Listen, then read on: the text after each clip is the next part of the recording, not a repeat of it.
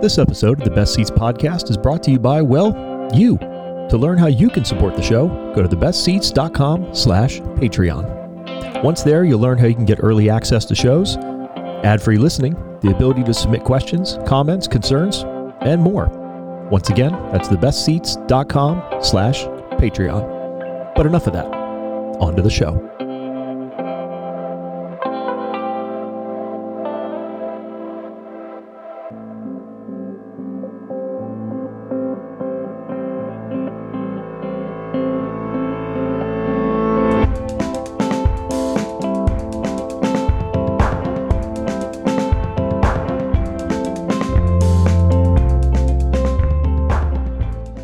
What's up, everybody? Hello, and welcome to the first ever episode 70 of the Best Ceats podcast, the only podcast bringing you interviews with some of the most talented people in and around the hospitality industry from right here in Orange County to the rest of Southern California and beyond with each and every episode. I'm your host, Crawford McCarthy, founder of The Best Ceats. Thank you, as always, to my friend Ali Coyle, who provides the music for the show. You can find more of her work at alliecoylemusic.com. And if you go back and listen to her episode, uh, a couple episodes now here on the Best Ceats podcast. Uh, you can check out her on social media. She started to do some live shows for her new album release. Definitely, definitely be sure to check that out. She's a great human being, and this show would not sound as good without her music behind it. As a reminder, if you do enjoy the show, please be sure to leave a rating and or a review. It helps other folks discover it as well. Share it on social media. You can go to thebestceats.com for more just like this. And do not forget, you can get early ad free listening by going to patreon.com forward slash the best ceats and signing up at a monthly amount that makes the most sense to you. This episode, um, we were off last week for Thanksgiving. I hope that you had a great Thanksgiving. If you celebrate it, um, if you're here in the States and listening, obviously 99.9999% of you are. I hope that you enjoyed. Um, whatever you did. I hope it was wonderful. Obviously those people there was no new episode as i kind of wanted everybody to just focus spending time with family on the holidays. Um, and i didn't think it would be fair to a guest to release an episode during that week with everybody traveling and such. You know i didn't want somebody's episode to get buried. So this one was exclusively over on patreon that entire last week. So for those that do subscribe every month i am so happy that you got to enjoy this one. And it is a fun one because I am sitting down with Chef de Cuisine of Bello by Sandro Nardone, Zach Scherer. Now, I've had Bello, as far as the restaurant goes, on the show before, uh, many, many, many, many episodes back with a different chef at the time who has since moved on. And I wanted to get back and talk with Zach now that he's landed there because what they've done since bringing him in is pretty amazing. And they've launched their Chef's Table series. Now, if you have had your head in the sand or been living under a rock or just haven't been paying attention to kind of what's going on, this is very, very quickly becoming one of the most sought after reservations in all of Orange County. Um, chef's tables are nothing new. There's several places that offer them at a very, very high quality. Uh, a playground is kind of the most famous of it around here with their 2.0 series. Uh, but this one should not be missed basically what they're doing is they're keeping the ethos of what Bello is as a restaurant and elevating it using Zach's talents and his team to really present some amazing, amazing, amazing meals. He's absolutely no slouch when it comes to the kitchen. He's got a hell of a resume. Everywhere he's been, he's been very, very talented. So much of the fact that I'm sure that everywhere misses him now that he's no longer there what he's doing at Bello is awesome. So he was very gracious to sit down, um, kind of in between service. Again, they're kind of running around getting prep for dinner. They had a major dinner that night. So I apologize for some of the background noise, but you know how these episodes go when we're recording in the restaurant. You know, it's a restaurant, it's a business, and real things are happening. So I want you to really sit and enjoy this one. We talk about a ton of different things, how he kind of translates these menus, what it is like kind of preparing them, the amount of work that goes into them, his mentality behind cooking. And it's a really, really fascinating one. He is a super talented chef the chef's table over at Bello is something that I'm incredibly grateful to have here in Orange County. It's a reservation that you absolutely need to check out. Trust me, and you can thank me later. But I don't want to hold back anymore. He's a hell of a guy, and this is a hell of an episode, episode 70 of the Best Ceats podcast, featuring Zach Scherer. Enjoy.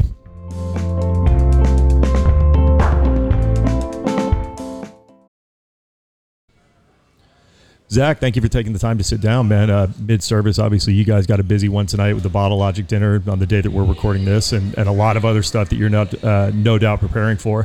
For people that are listening, though, they may not be familiar with you or your background. Would you mind introducing yourself and describing kind of how you got here to Bello? Sure, I'm the so I'm the chef de cuisine here. I do a lot of our special events, any of our kind of like creative movement stuff. So, uh, I actually started, got involved with these guys because I used to work at a restaurant called Playground over in Santa Ana. So one of the uh, one of the owners kind of hit me up and referenced me here when I became available because of that, because he was such a kind of avid fan back then. And then I, I, I ended up leaving a job during COVID, and they kind of had an opening, and it kind of just fell into place. So since then, we've just been kind of just striving to make the best modern Italian food we can, and really do what we believe in without like you know and sometimes it's a big shot in the foot because you know you can be a bunch of dum dums but uh, uh, it's sort of been working out i guess. Well i was going to say the past couple episodes depending on what order people are listening to these in i've gone back and revisited some restaurants that i'd interviewed the chefs at in the past. This is the first time that i've gone back to a restaurant but it's different culinary team kind of behind it. Yeah. i talked to some of the team here uh, prior. Some of those guys have now moved on. Obviously Sandro is still here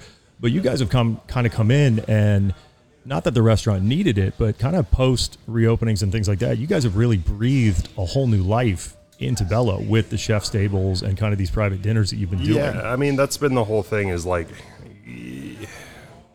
we Sandro's great because we get a lot of um, we have a lot of agency to do what we believe in and that's kind of that's what one of the reasons one of the things i said when i even got hired here just like let me do my thing.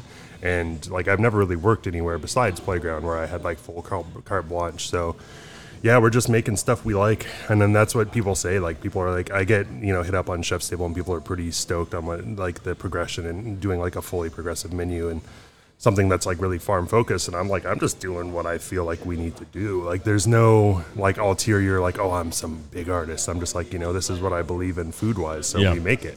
You know and it's You, you, you guys are, and again, we're- we're kind of jumping right into it, which I like. You guys, and I would argue this, are probably one of the best chef's tables next to Playground. I know 2.0 recently got back open. They brought in some new heads over there. Obviously, you know, former chef over at Portrait Swing has jumped over there. justin's back yeah And but you guys have just been cruising. Where did I mean? This was always a good restaurant. I've always stood by Bello. I've always been a big supporter of it and the food here. But to do something like the chef's table, what was the catalyst to get you guys to Uh, launch you know, that?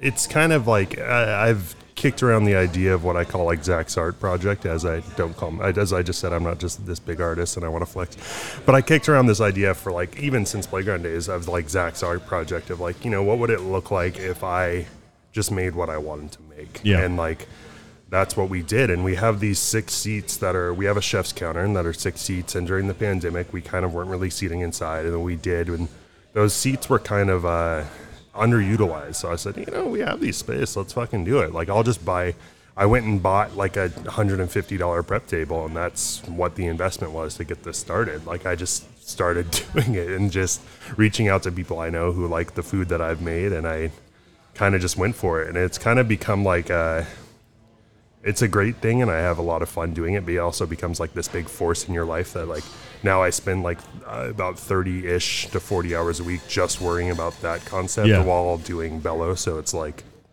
my, How uh, do, you, how do you balance the two? Because again, I'm it- everything that goes into Bello, this is no small animal. I mean, all the fresh Uh, pasta, you know, fresh dough. I mean, you- Sandro's great at kind of helping with the the baseline Bello stuff and like kind of giving me, you know, the Italian insight. But I uh, really, it's just I'm a I'm a fucking idiot. I don't know. I work a lot and I uh, I'll like I'm I, I was laughing because like you mentioned like Bluesface or Drew, but there'll be times at like 2 a.m. I'm sending him dishes and like being like, hey, what do you think I'm doing this? So it's like, I guess it just doesn't stop. You Yeah. know what I'm saying? Like, um, even though I may not be working or like physically, like, you know, inside the building, my mind's kind of turning about what we need to be doing, where we need to be going, how we need to be kind of culinarily relevant. Cause like, you know, there is a bunch of great restaurants in Orange County right now. You have, you know, Taco Maria Playground, all these, you know, Knife Pleat now, and all these places are getting a lot of recognition. But I'm not even looking at them. That makes any sense. Mm-hmm. Like I kind of keep my my view global, and I say like, okay, well, if they're doing this in Rotterdam, which is you know Yeah. thousands of miles away, like you know, but it's like okay, they can do this. Let's let's see how we can do it with what we have, or if this can influence us, and kind of because that's who I want Chef's Table's competitors to be.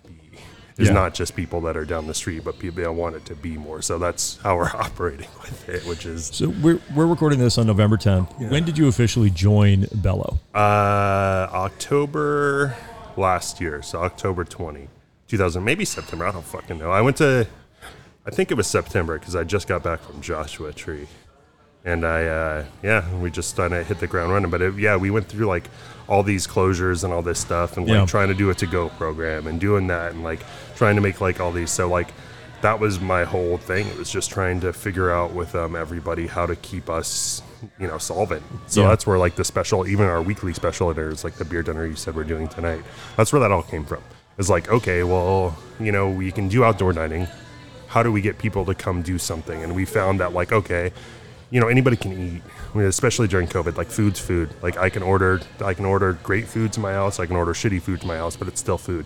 You know, when you go to a restaurant, it's more dining, and we were trying to capture that dining experience and capture something that's special that you can't do at your house, and kind of offer that for the people. Yeah. So that's that's been kind of my mindset, even coming out of COVID, is like why I think Chef's Table, even though it's you know it carries kind of a hefty price tag, why it's valuable is because it's it's more it's like it's a show. You know, Yeah, you, yeah, you yeah. go to like a Broadway show or like a Metallica concert. You know, you're not going there because you want to see it or hear the songs. Like I can fucking listen to Metallica in my car. You know what I'm saying? Like You're you to go get an experience yeah, you it. go there Yeah. to see them and be a part of the scene and like do all that, and that's that's more how I want to how I look at the way we kind of do food, you know, than just like it being like, oh yeah, I ate it, it's good, you Yeah. know, like I know. I think it was Fred Morin from Joe Beef one time who said that you know food it's oh it's fancy and everything else, but really at the end of the day it's just feces and waiting. yeah, so. yeah, exactly. I mean, well, kind of, I mean, yeah, yeah, and I, you know, it's- crass my- way to put it, My but- my wife uh, said it very eloquently. It's like you know, there's. There's a difference. She works in fashion, but there's a difference between like clothing and fashion. You know, putting something on That's, your body that's is a, yeah, that's a much more polite way to put yeah, it. Yeah, putting like something on your body is a little, you know, it's you can put on, but like being, you know, making a statement or making something emotionally is much a much different and difficult thing. So Well, for somebody that says that they're working a lot and just has a drive to work, it should be noted that you guys are not just doing regular service. And again, we're recording this, Yeah. you know, in between kind of lunch and dinner a little bit at the restaurant. It's not just the chef's table. I mean, you guys do a lot of events. yeah, we do. Uh, I mean, we're kind of we're doing it. Like I want to say we're doing it only because like we have a drive to do it, but we kind of there's a financial motivator behind Yeah, it. yeah, yeah. But that's uh, you know, we just started doing them every week, and we offer a completely new menu every single week of something. You know, and it's like uh, it was a way to kind of keep ourselves in the black through COVID, and it also comes down to just keeping interest. I mean, it's staying relevant in the restaurant industry is Yeah. like a continually hard thing to do Yeah, yeah, yeah. you know so it gives us at least a marketing point and it also it's fun like there's like next i think week i'm doing a dinner uh, south, south american wine with peter neptune so we're doing like modern italian food through a south or modern i don't know it's like south american food through a modern italian lens Well, I mean, for people that aren't familiar with Bello, it it hasn't been open too long. COVID kind of put a weird time kind of ca- Yeah. every put everybody in a time capsule, but it kind of it, it, Bello was one of those restaurants that based on when it opened, et cetera, it kind of put it yeah, in a two weird months spot. before two months before covid Bello Yeah. opened basically It, it's an Italian restaurant, but it's not at the same time. Well, it's, you know when you think Italian, like a lot of like, especially in SoCal and on the West Coast, you see it a little less on the East Coast. But like we think like red sauce Italian or just Yeah. or American Italian, which is like. You know, I got like meatballs and spaghetti and shit, and like there I will have, be a chicken parm, manicotti, yeah. chicken parm, which are these are all tasty things. Mm-hmm. You know what I'm saying? Um, but what we are going for is like when we say modern Italian, it's like a restaurant like you would find in Italy is the hope. Like you have these places like you know Bros or uh, Reale, which are really high end, but there are these smaller osterias, which are like one Michelin to Bib Gourmand level in Italy that just like they have this Italian approach, but it's not like hey, let's put tomato sauce everywhere. Yeah, everything. yeah, yeah. And it's like ingredients forward. It's more. Um, I guess more reverent towards the ingredients and towards what we're doing, and then uh, and it's all yeah, it's a, it's just a way to approach the food rather than just being like, hey, you know, let's fucking bake it with some red sauce and it's not everything is Nona Pia's Yeah. red sauce, which is fantastic as No, it's- It's nice to have an evolution. no, it's great, but it. it, but that's a whole culture. I mean, that's we can talk like cultural anthrop- culinary anthropology, but that's like you know, a lot of the reasons why even American Italian food existed is because you had these immigrants come in who couldn't get Yeah. stuff, so they were like trying to recreate with, with what they could get, and you know, Adapted to local palates. With yeah, and also and they did it during a lot of times with like during like the canning phase. Yep. So it's like everything's based around canned tomatoes. Yeah, yeah, You know, yeah. and like and then the other thing that I think Sandro always says is there's a shit ton of garlic in American Italian food because the ingredients weren't as good. So they're like, well, we'll just add some garlic and you know, I'll flavor it up. yeah, just or cover it up, I guess. But it's uh, How do you keep the kind of the ethos of Bello's Kitchen and, and kind of that modern Italian style into your chef's tables? When you guys are preparing a new Uh, menu, how do you, go about you know, it? chef's table's a weird one because it is like very personal. So it kind of I have like this weird I call it like California Nordic approach to what I do, which is I'm a fucking weirdo for saying, even saying that, but like. I, but it's a reverence of ingredients. So I'm saying, like, when you think of Italian food, it's more like, okay, like I have a roasted steak and I have roasted peppers. That's Yeah. my steak dish. That's it. And it's like, okay, well, yeah, but the steak frame came from my local butcher, and then I got the roasted peppers down the road from my friend who grows these peppers, and he's the only one who has, and that's like the Italian way. So what I do with Chef's Table is like, you know, we go to Santa Monica Farmers Market at Wednesdays, and then um, down at Chino Farms down in San Diego. I'm actually going tomorrow, so usually Thursdays or Fridays, and we grab kind of what's in season. And it ends up being like what I want Chef's Table to be is a slice of like right now. Mm-hmm. So you have like you know, you have what's available in the market, and that's it. And that's what's on your menu. There's no, I'm not bringing in like, oh, you know, it's in the middle of winter. Let's serve some tomatoes. No, Yeah. we're gonna say this is what, you know, November. but We have one on the on Friday. This is what November 12th looks like. Like, and that's it. And then November 13th will probably be the same. But even the next week, I'll go down and I'll be like, well, shit, I can't. Something like, will change. Something is out of a- season. I Something had has in. Uh, I had like a weird uni and uh, eggplant and, and tomatillo dish on for a little bit, and I went down to the farm. They're like, "Oh yeah, we're gapping. We're having tomatillos." Sorry, and I'm like, "Well, fuck." so it's like sometimes you get down there and you're like, "Okay, well, how am I going to? What am I going to do?" Yeah. So and that that kind of some of the dishes are born of that, and some of them are like heavily planned out to where I'm like, okay, well, you know, I want to do this. I've been inspired by this. I want to mess with X Y Z ingredient and kind of move through it and. It, it evolves, I guess. Yeah, but, yeah, yeah. um, towards the end, we just started what I'm calling like Chef's Table Fall. Towards the end of Chef's Table Summer, I was like changing the menu every week, like just because I was like, ah, I'm bored. Like I'm gonna change. Like I'm gonna do a new 12 course menu every week, and uh, I've tried to be a little tamer through fall just to keep people, give them all a semi similar experience, and also like not destroy myself because I'll Yeah, yeah. Pumping out new. Me- I mean, it's one thing to change your menu seasonally. It's another thing to change your menu, you know, borderline daily. Yeah, uh, yeah. I mean, it's just it's all like I said. It, since it's an extension of me, that's where my brain goes is to be like, okay, well, I'm I'm bored of this, and or I don't think it's as good as it could be. So how can I change it? Yeah. How can I make? It You this- mentioned the Nordic aspect. I mean, Nordic cooking, obviously, you know, you have people like Magnus and, and some of those other very famous people in that area. There's a lot of preservation about seasonality and understanding what's going to be available, what's not. You obviously jump in kind of the fermentation, Yep. you know, category and things like that. You mentioned Nordic. What does that bring kind of to it in your mind? So when I think Nordic too, I think restrained. Yeah. So it's instead of you know, it's about editing and kind of making sure that a dish has just um, just what it needs on it to make it like to make the idea make sense. Sometimes like. Especially with like American chefs, you'll see like five to twelve things on a plate, and I'm like, well, you know, it's not really needed. Like one of the more um, successful dishes we did for a little bit was uh, Badger Flame Beets, which was a really cool beet variety from uh, Chino Farms. They've been uh, they've been bred to remove some of the tinniness that beets have, and they're able to be eaten raw. So we did raw Badger Flame beet juice with marinated Badger Flame beets and uh, caviar, and it was two things on the plate. That sounds awesome. Yeah, it's great. But you get this like really cool uh, deep vegetal sweetness that goes with the saltiness of the caviar, and we actually turned the juice into a little bit of a, a foam, so it kind of lightened it and stretched it out, and then the crispy uh, raw beets on the bottom to go with it, and it you know ended up, but it's you know that's that's something I think is like really reflective, especially during like early summer. Um, Really reflective of that ethos of like, Yeah, you know, yeah. hey, let's not do too much. Yeah. Let's let these good ingredients be good ingredients and let's kind of treat them as they need to be treated to make sure that our idea is understood. Yeah, that all makes sense. Is there any worry ever with the chef's table being so, and I don't mean this in a negative way, it's just the kind of first word that came to mind, fine. erratic, if you will, in kind of the menu prep versus Bello's everyday menu? Is there any worry that it's kind of creating two restaurants in one space. Uh, I mean, it sort of is. I mean, it's something I've actually thought about. Is like, well, what do I need to do?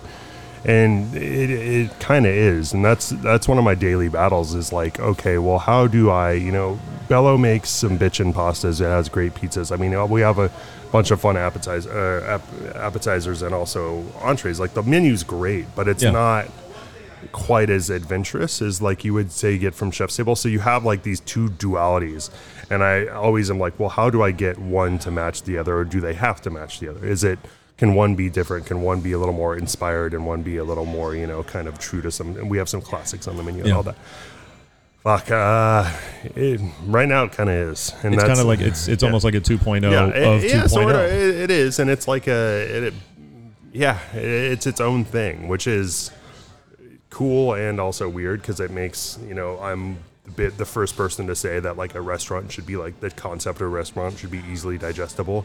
It shouldn't have to be like six paragraphs explaining. Well, we do this and this and that, and then like on the weekends we do like I fucking hate restaurants that are like, yeah, we're like modern, modern Indian, but then we have like a French twist, and then we do like uh, pizzas too. I'm like, yo, dude, like it should be like one. We are modern Italian. We are black. It should be. Yeah. But that being said, I mean, it, they're both modern Italian. You know what I'm saying? Like, because Chef's Table is inspired by places like, you know, I keep saying it like Reale or like Piazza Duomo or, or uh, Bros, where these are the like these modern Italian like powerhouses of fine dining. But then you kind of have your Osteria, and also like to be fair, I can't open a chef's table restaurant. Like I can't. I don't. I don't know if.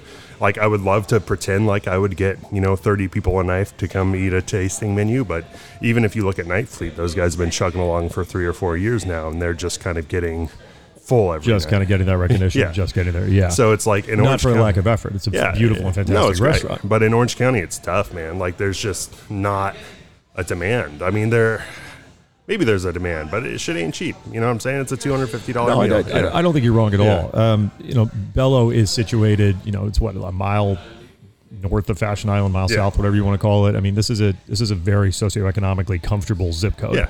So, but you do with that, you do get people that come in and they know what they want and they know what they don't want, and they will let you know about that for better or for worse. How do you kind of handle those with the chef's table? Are you well, I presenting those mean, menus so ahead of time? for a long time, I wasn't. Uh, so I was actually only booking Chef's Table myself. So I was handing out my card. You had to email me, and I was doing it. I was doing a screening. You can't just call up Bello and be like, oh, "I'd like to come to the Chef's Table next." So you had Friday." much more autonomy over it. So I had, I mean, I still sort of do. Like I have, uh, now we're doing it on Tock, which is, you know, you can buy it. Yep. And I have a questionnaire. And I also, after people have bought tickets, I actually reach out to them just to make sure that they're kind of down for the game. Cause I did have, you know, I have some regulars that come in mm, weekly that are, yeah, they, they come in, they get a Pomodoro and a Caesar. Mm-hmm. Or like our version of a Caesar or whatever, and they're like, "Oh, we got to come do Chef's Table." I'm like, you know, man, like, I would love to have you, but I don't think you'll like it. Like, Yeah. I just don't. like I I, lo- I love to fly in an airplane, but I don't know if I want to jump out of one. Yeah, yeah, but also it's like you know it may not be for you, and that's that's fine. Like it's Yeah. I I'm a big believer in not everything's for everybody. You know, I I'm not wearing a suit right now because I like suits, but you know what I'm saying. like I it's it's okay to have things you like. You're it's okay to have tastes, and I'm a big supporter of that. And this it's not a it's not a, a thing for everybody, and I don't want it to be because Yeah. I think if it if you start to do that, like um without talking a bunch of trash on modern French food, you kind of end up being like a, you know, French two or three star restaurant in France where it's like you eat the same fucking menu everywhere you go. You're like, mm-hmm. okay, I have my eggs and caviar course. I have like foie gras with sauterne. I'm gonna have duck with some sort of like you know savory sweet element, and then Yeah. I'll have like the X Y Z pastries that are always there, and that's great. There, it's very tasty, but it's like it's not very expressive, and it's not very. Um, It's not provocative. Yeah. It, it doesn't. Like, it's not going to poke you. It's not going to scare you, and I- in a good way. That's that's what I want it to be. I want it to be kind of innovative and fun. I mean, I come from a semi-musical background, so I have that same that same idea about food, where it's like you know, there's you know, pop's pop for a reason, man. There's Mm-hmm. a reason why Katy Perry has sold more records than you know. Most of you know, I, I love like my, my, my emo screamo bands than like brand new or or some guys like that. There's a reason why she has because she's manufactured to make fucking better sounding music. Yeah. but you know I don't. It's more easily it's more Yeah. easily palatable. Yeah, exactly. Yeah. So then you know that food has its place, and I'm, I'm into it, and I eat that shit too because I'm like you know I'm on a, I uh, I made it. I like went to Del Taco the other night, and somebody's like, "What are you gonna have for this?" I'm like, "Oh, Del Taco," and they're like, "Wait, you can eat that after making this food?" I'm like, one, it's fucking eleven o'clock, and two, yeah, Del Taco's good. There's a reason why there's like a hundred of them. You know what I'm saying? They don't. You know, it's not because they suck and people just keep falling into their trap. It's because it tastes good when you. For I mean, better for better for yeah, you know, yeah, I mean, I'm not saying it's like, hey, let's eat the best food we can eat is Del Taco, bro. It's not gonna be a Del Taco chef's table. No, no, no, fuck yeah. no. But it's uh, you know, you know, bang for your buck should taste good. Yeah. So You, you mentioned kind of early on when we first started how you got to Bello, but I, I want to ask more kind of a personal question, and this is not a knock against a restaurant. I'm more curious in your story. Why Bello? It's newer. It's not in one of those. I mean, again, Fashion Island is right up the road, so it's it's kind of outside of some of the areas, Yeah. and it's outside of some of the traditional kind of you know Laguna Beach, Santa Ana. Places yeah, I mean, that I kind you find of restaurants. I had an inn here, and I just I was kind of sold on a bill of goods of being able to just like. Even with the normal menu, just kind of being able to have a lot more freedom with what I'd want to do and have a lot more control of the creative like direction, Mm-hmm. which is um, you know when you you don't usually get that and it's I, i've come from places where i was paid pretty well and i uh, didn't have that but being paid well you're like ah i like money but like as you come down to it as a chef you're like man like if i only got to make this choice i think we can make a bit more of a difference or i think Yeah. and you know you butt heads with owners so here like i had full ownership support to do what I wanted to do. And that's not like saying I'm going to be putting, you know, jellyfish and peanut butter on the menu or something like that, but it's more of the, uh, they believed in who I was as a chef and they, René Redzepi, PB and J. yeah, yeah, yeah. They believed who I was as a chef, so they were like, okay, well, you know, just do what you want to do, and you know, I, I, it's a team that I've worked well with, so that's as I grow up, that's something that's more important to me than just like all the other stuff. But yeah, it's tough. I mean, and this is where we are. I don't know. I'm. You don't get to choose sometimes. Like there are ideal situations and there are non-ideal situations, and this is, you know, something that like yeah, where we are kind of is an armpit, honestly, in Newport Beach. Don't don't tell anybody that, but uh, oh fuck it, Don't tell everybody. uh, uh, no, I mean, but we we are in a weird. Location. You're not wrong. It's a Yeah. weird location for Yeah. anybody that hasn't been Yeah. here. It's kind of a one-off. It's like right off of Bison, right off the highway exits, like this little shopping center, like next to a yoga mean- studio and a weirdly laid out. Yeah, but if you think about it too, you like so's fucking Trois Mec. Yeah. I mean Trois Mec is in some weird ass strip. mall now Petit Trois is right next to it, but it was Yeah. in some weird ass strip mall on Highland where it's like you know literally like yo like people sell drugs in the parking lot. You know, so it's I can't remember if it's either, and and I'm going to get crucified for this. I can't remember if it's either Bestia or Bavel, but one of them you're literally just in like downtown and just poof, there it is. Like it uh, just pops up. Bestia's maybe that's Bestia's in like arts arts district and like a warehouse the warehouse. Yeah, district. yeah, I think that's what it is. But you're literally taking a Yeah. turn. You're like, ooh, rough neighbor, and then yeah, bam, yeah. You it is. drive through So- Skid Row. If you take out, if you get off uh, the ten, you drive through Skid Row to get Yep. there. So, um, yeah, it's not. I mean, I don't know. Especially with digital marketing and everything, like location isn't quite as. I mean, it does play a big factor. If we had Bello on the beach, we'd be like the fucking busiest restaurant in Orange County. But at the same time, now we get to kind of curate who's coming here. Yeah. You know, we get to put a message out. We get to have people kind of buy into our message, and we get to see who comes here because of that, which is, you know, sort of a, uh, it's a nice thing in a way.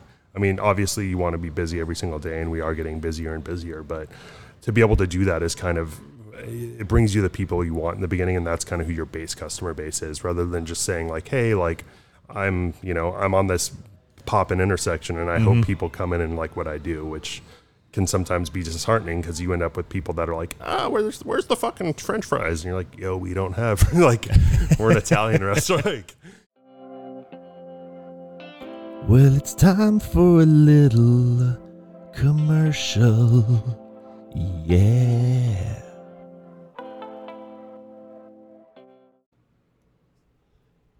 If you listen to the best ceats at all, or read the content, then you know the motto live well and often. But what does it mean? In layman's terms, it's trying to give you the best products, places, experiences, and more so you can put a big smile on your face every single day. Amass Botanics is what I use on my back bar constantly if I need a cocktail or a quick pick me up. Any of their other botanical products, like candles, hand sanitizer, and more, also helps to set the mood. Now, I'm a big fan of everything that Amass does. I have been since day one when they launched their trademark gin, and everything they've done since then has been nothing short of excellent. Now you can get your hands on their products at a discounted rate by going to amass.com and using the discount code the best ceats 15 that's C E A T S at checkout. Now it's limited one per customer, so make sure you load up. But trust me, you can't go wrong with anything they're doing. I stand by Amass 100%. They're one of my go-to brands for spirits needs or anything around the house. So again, go to amass.com, that's A M A S S, and use the code the best ceats 15 at checkout. Trust me, you will not be disappointed. I don't know about you, but 2020 had me re-looking at how I live and the space that I live in. Spending so much time at home really had me reevaluating how certain things worked and didn't in my living space. One of the main things, as an avid home cook and an obvious supporter of restaurants, was gardening. Anybody who enjoys food at all will be able to tell you that something you've grown yourself will taste infinitely better than anything you can buy at a store. That's where Ashley Irene of Heirloom Potager comes in. Heirloom Potager designs, installs, and maintains seasonal culinary gardens for chefs and foodies in Orange County. They provide organic gardening methods and bespoke build-outs used to preserve the heirloom varietals that they'll provide for seeds. An approachable and exciting endeavor, no matter if you're a seasoned restaurateur or a stay-at-home chef. Owner Ashley Irene's experience, expertise, and enthusiasm is only matched by her professionalism. For more information on how you can set up a consultation to get your own culinary garden space set up, go to heirloompotager.com. That's heirloom, H E I R L O O M, potager, P O T A G E R dot com today. Once again, that's heirloompotager.com. Well, even speaking to that, even though this is not kind of your classic, Yeah. you know, East Coast and more so Yeah. West Coast, you're right about that kind of red sauce, you know, Yeah. gravy on top of everything place. With Italian restaurants, there is inherently a admiration and a love for consistency, a consistent dish, a pasta dish, or something. Is there any kind of pushback or any kind of negative feedback that you've seen kind of coming in and, and, and kind of flexing the creative muscle? Uh. I mean, because we do have some of that stuff. Like we have a few. Like we have a, you know, a, a pomodoro that's been the pomodoro forever. That's, you know, three different types of tomatoes. Um, kinda. I don't know. I mean, there's I, we, what we get more than anything is people saying, "Oh, you should have blah blah blah on your menu." It's Yeah. like, well, that's not very good, but thank you. Um, but like, I guess because I put a I put like a more Alba influenced bolognese on the menu, so it's white and it doesn't have any tomatoes yep.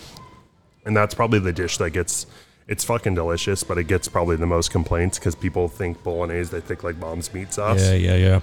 and it's like even if you were to have like real bolognese it doesn't it's not tomatoey it just has enough tomato to provide like a base amount of acid but yeah that's about it i probably get like i think i we get like four or five old people calling us a month telling us you know like Please getting it this. Or, the- like, yeah. or they get it to go and they get it to go and they go oh ugh," It's you know? different. yeah it's, It's different. i'm like yo is it good though I And I- don't like change. yeah, but it tastes great, and that's the funniest thing. Is like people want to complain about stuff, and I'm like, well, how does it taste? Well, it's good. And so, then what the fuck's the problem? like, I, am like, well, I, and it's you know, sometimes it's like pushback for pushback, and that's, I mean, that's the biggest problem with a lot of kind of traditional food is like.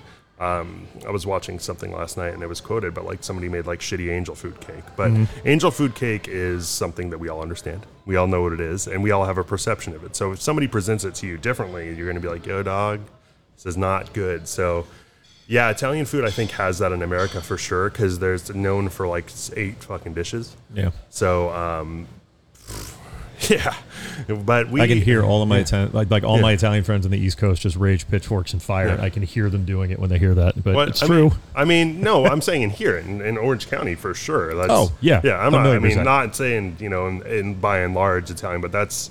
They, you know, there's eight things that I think every you know normal ass white person thinks an Italian no, restaurant. you could give have. somebody a lotto ticket Yeah. of pick your average Italian Yeah. restaurant, and everybody would win. You Yeah. you could guarantee what dishes Yeah. were on there. So, um, yeah, we, we kind of, I mean, we did that. We did like veal milanese for a while, then we moved it off. Then we now have ossobuco, but our ossobuco has like porcini and it's, it has a porcini broth, which is pretty, pretty darn tasty. But um, we'll do it. And like sometimes I'll, uh, if I'm resistant, I'll do like a classic in my own, through my own lens, which sometimes I'm being ironic, sometimes I'm being clever. I don't think anybody notices but me, but I'll like, you know, eh, be resistant to it, then I'll do it and I'll like pat myself on the back. Like, yeah, I fucking got him. like, Rebel man. yeah, I showed them, but even yeah, I'm, like I said, I'm Sandro obviously has a, a wealth of knowledge, experience, and a lot of talent that he brings to the table. I, I personally have never had a bad dish here, even prior to you, you know, your arrival, other culinary teams. It, I, I've always had great stuff. What's your, I mean, obviously he brings a lot of knowledge to the table, and it's easy enough nowadays with all the knowledge out there to learn something or find somebody who knows it and kind of learn from them. But Yep. what's, your, what's your experience with Italian food, speaking as a whole, and, and, and not kind of, you know, Uh, honestly, until I worked in this restaurant, zero.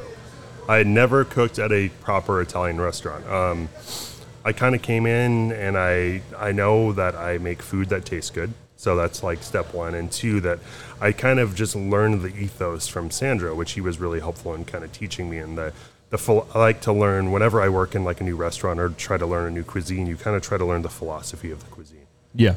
And the philosophy of the cuisine is, you know, like once you understand the philosophy of something, you can really go in whatever direction you want. The why, as I call it, you know. And I've I try to preach that even to my guys. It's like, okay, we know, okay, when you follow a recipe, why the fuck do you do this? Why do you why do you put this in it? Why? And when you can start to control the why, is when you kind of can really understand the direction you can take food. And so I learned from Sandro, and then like all I did is read. I mean, the first three months I worked here, four months I worked here, I literally like stalked Niko Romito um, and all these other like kind of notable Italian chefs from like from like mid to southern Italy Mm-hmm. because like that's really where I mean honestly that's where most of our food comes from here. Yeah, yeah, southern yeah. Italy, um, and followed these guys and just kind of picked their picked over their brain about like what what they're doing. You know why why they're doing it this way, why they're doing it that way, like and like get their mindset. I mean, I keep I'll say Niko Romito again, but that guy is fucking he's a genius because he does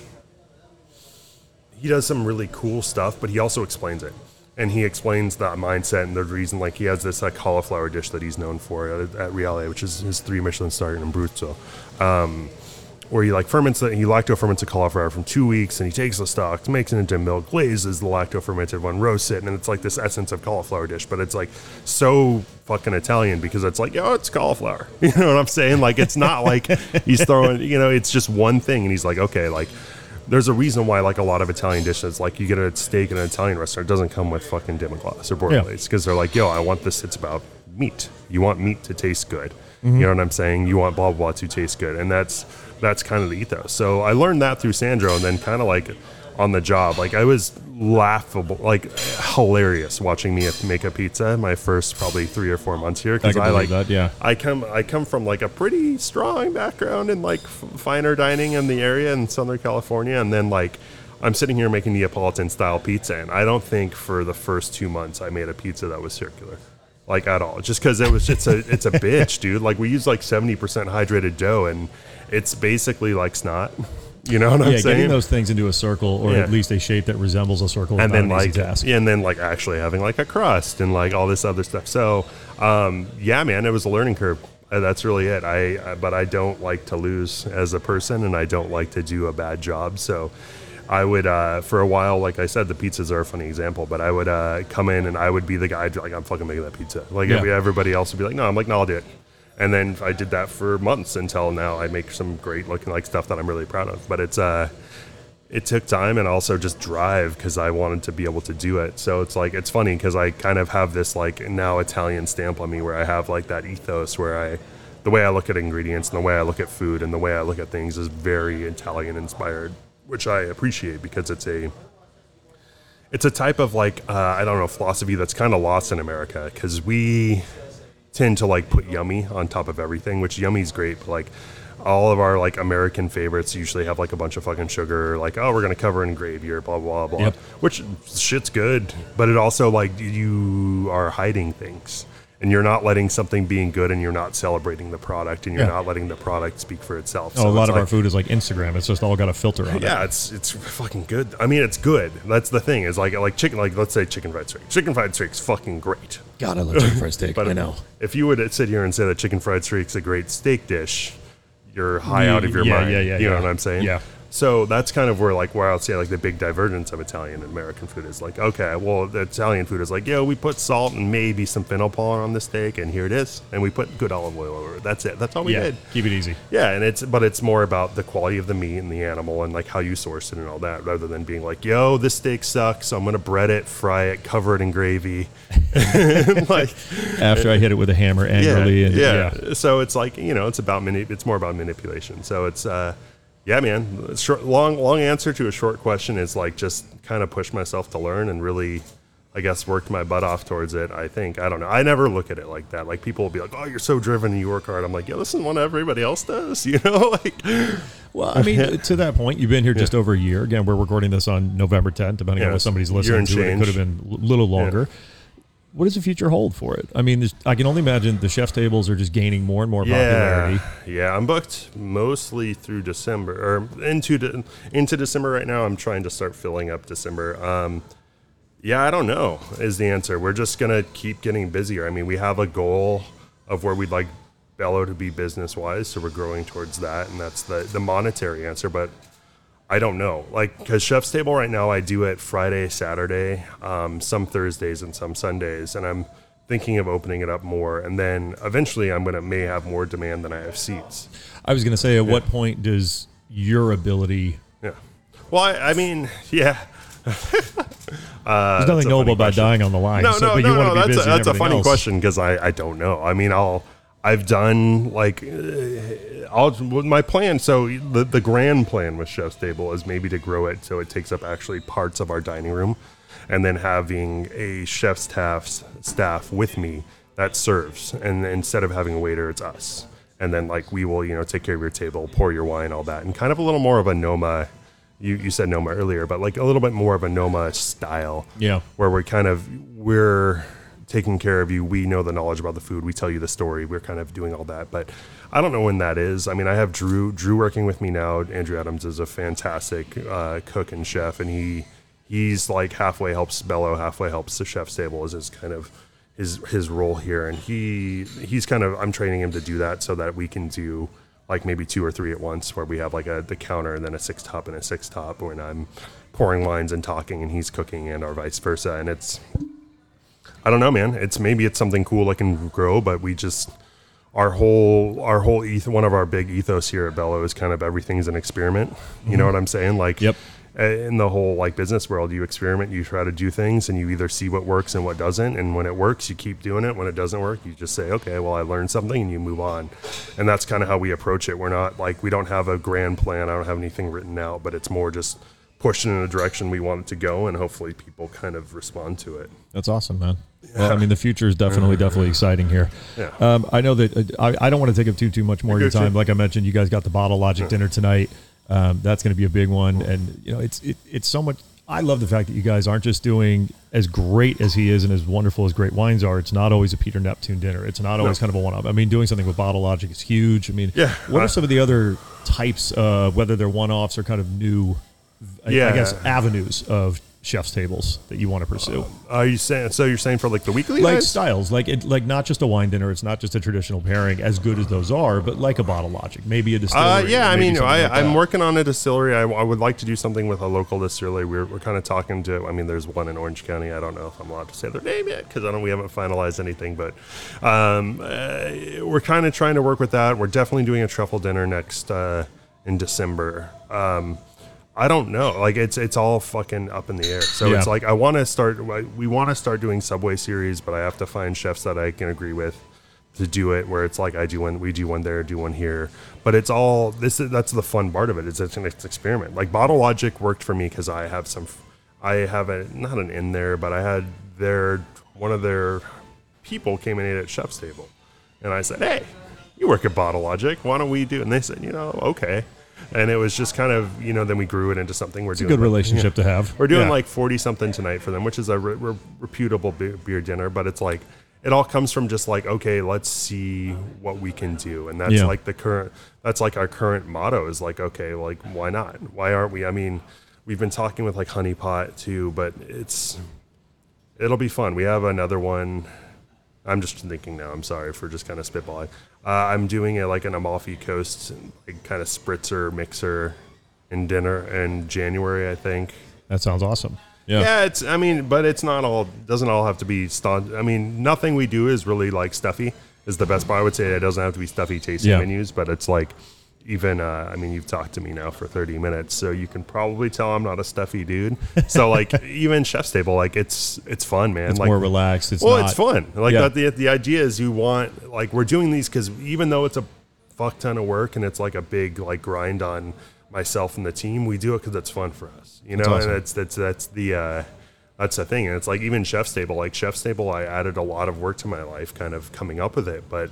It's fun. Like you get to come and you hang out with me, and it's it's more of a hangout sitting at my table than it is like a very formal service. And I Yeah. I want to stay away from that as long as I can at Chef's Table because I don't I don't. I don't. One, I don't like it. Like even when I go out to eat at like three Michelin, like when we were in Europe, I we ate at a couple of three Michelin star spots, and it's just, I'd rather have a human connection to the people that are doing something for me, and like have it feel like they're putting, like, because you can feel it when they're putting their heart and soul into something, rather than it being a little more mechanical.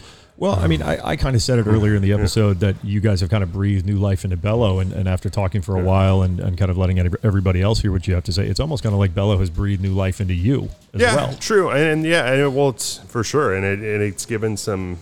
Yeah, I mean that's kind of the part of being in this industry is like you have to work somewhere that's like you're constantly being challenged, and you have to work somewhere that uh, you feel like you're able to grow and you're going in a direction. You know, I'm at a level where I'm not going to be. You know, there's no chef job above this one that I can go get. I mean, there. When I say that, I mean like title wise. Like yeah, I- yeah, You yeah. know, I can become blah blah blah, like regional blah blah director of something. But you know, now then you start to start like defining your path and like kind of finding a professional direction and finding a direction that really works for you. You know, and that can like grow. And that's what Bello's kind of done for me is given me the uh, avenue. Like this is like I've treated it like I'm kind of an owner. You know what I'm saying? I have the avenue to make change, and we have the avenue to like show business growth. So it's been a it's been a thing. I That's great. know. I mean, some. I mean, whatever. We'll see down the line where that leads me to, because you know, maybe that'll be Bello by Zach part two or something down the line. But Zello. yeah, uh, you know, I don't speak a fucking word of Italian, so it would be very, very presumptuous to try to throw that out there. But Well, man, I, I really appreciate the time. Um, you know, like I said, obviously you guys got a big and, and a fun one tonight, so I, I want to let you get back to prep for that. But if people wanted to reach out to you, if they wanted to find you on social media or reach out, kind of, kind of learn more. I know you mentioned that the chef dinners are on Tock, but Yeah. kind of learn more about Bello and stuff like that. Where could people do that? yeah, we have uh, Bello Chef's Table is actually the name of the Instagram handle for the Chef's Table Instagram, and then my personal one is Scherer Zach. So my name S C H E R E R uh, Zach, which will be those are the two best ways to kind of get on Yeah. contact with me, and then from there, yeah, if you're interested in it, just either send me a message or whatever, or you can message us on our website and it'll somehow filter its way to me. Maybe like two weeks later, but I'll, I'll get my hands on it. Well, Zach, I appreciate the time, man. I hope the event uh, tonight goes off without a hitch, and I hope every event after that goes off well. Cool, man. Well, thanks for talking. I Appreciate it, brother. Of course.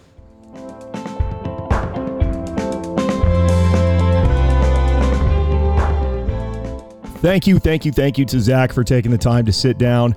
Um, again, apologize for some of the background noise, but this is just the reality of recording a podcast in restaurants from time to time. Is this is a real podcast talking to real people, and guess what? There's real things going on in the background. That being said, I am incredibly grateful to Zach for the time. The chef's table is, like I said in the intro, absolutely something that needs to be on your radar. As soon as you can gra- grab a reservation, go do it. It's one that you will be so grateful that you checked out. Again, chef's tables can be a bit pricey. I understand that this time of year with holidays, you know, whatever you're celebrating, however you celebrate, it can be a pricey thing to do. But please, at least promise me right now, wherever you're listening to this episode, that you will put in the effort to at least consider it because it is not one that should be missed. Thank you, as always, to all the people that advertised on the show. Thank you to those of you that support on patreon.com forward slash the best ceats. This show is absolutely not possible without your support. Whether you support at the $1 a month or all the way up at the norm status at $15 a month, you make this show possible and you allow me to bring people like Zach to you each and every episode. Thank you to Ali Coyle for the music. Thank you to you. Even if you're listening on free feeds, you mean the world to me. Take care, stay safe, tip well, stay off Yelp. I'll see you soon. Take care. The Best Ceats podcast is an original production of The Best Ceats. It is written, edited, produced, and owned by myself, Crawford McCarthy, founder and principal of The Best Ceats. It's based in Orange County, California. It is subsidized through generous monthly donations at patreon.com forward slash the best ceats. The following are the names of those who subscribed at the highest monthly tier, aka norm status, and allow me to continue producing this show each and every month. As a thank you for their continued support, here are the names. Cheryl McCarthy, Serena Warino, George Pavlov, Eric Lutz, Pizza Guy 92, Paige Reardon, Loco Lipo, Tim Falk, Burrito No Rito, Sarah Hines, Jay Baker, Tim Swine. Thank you for your support.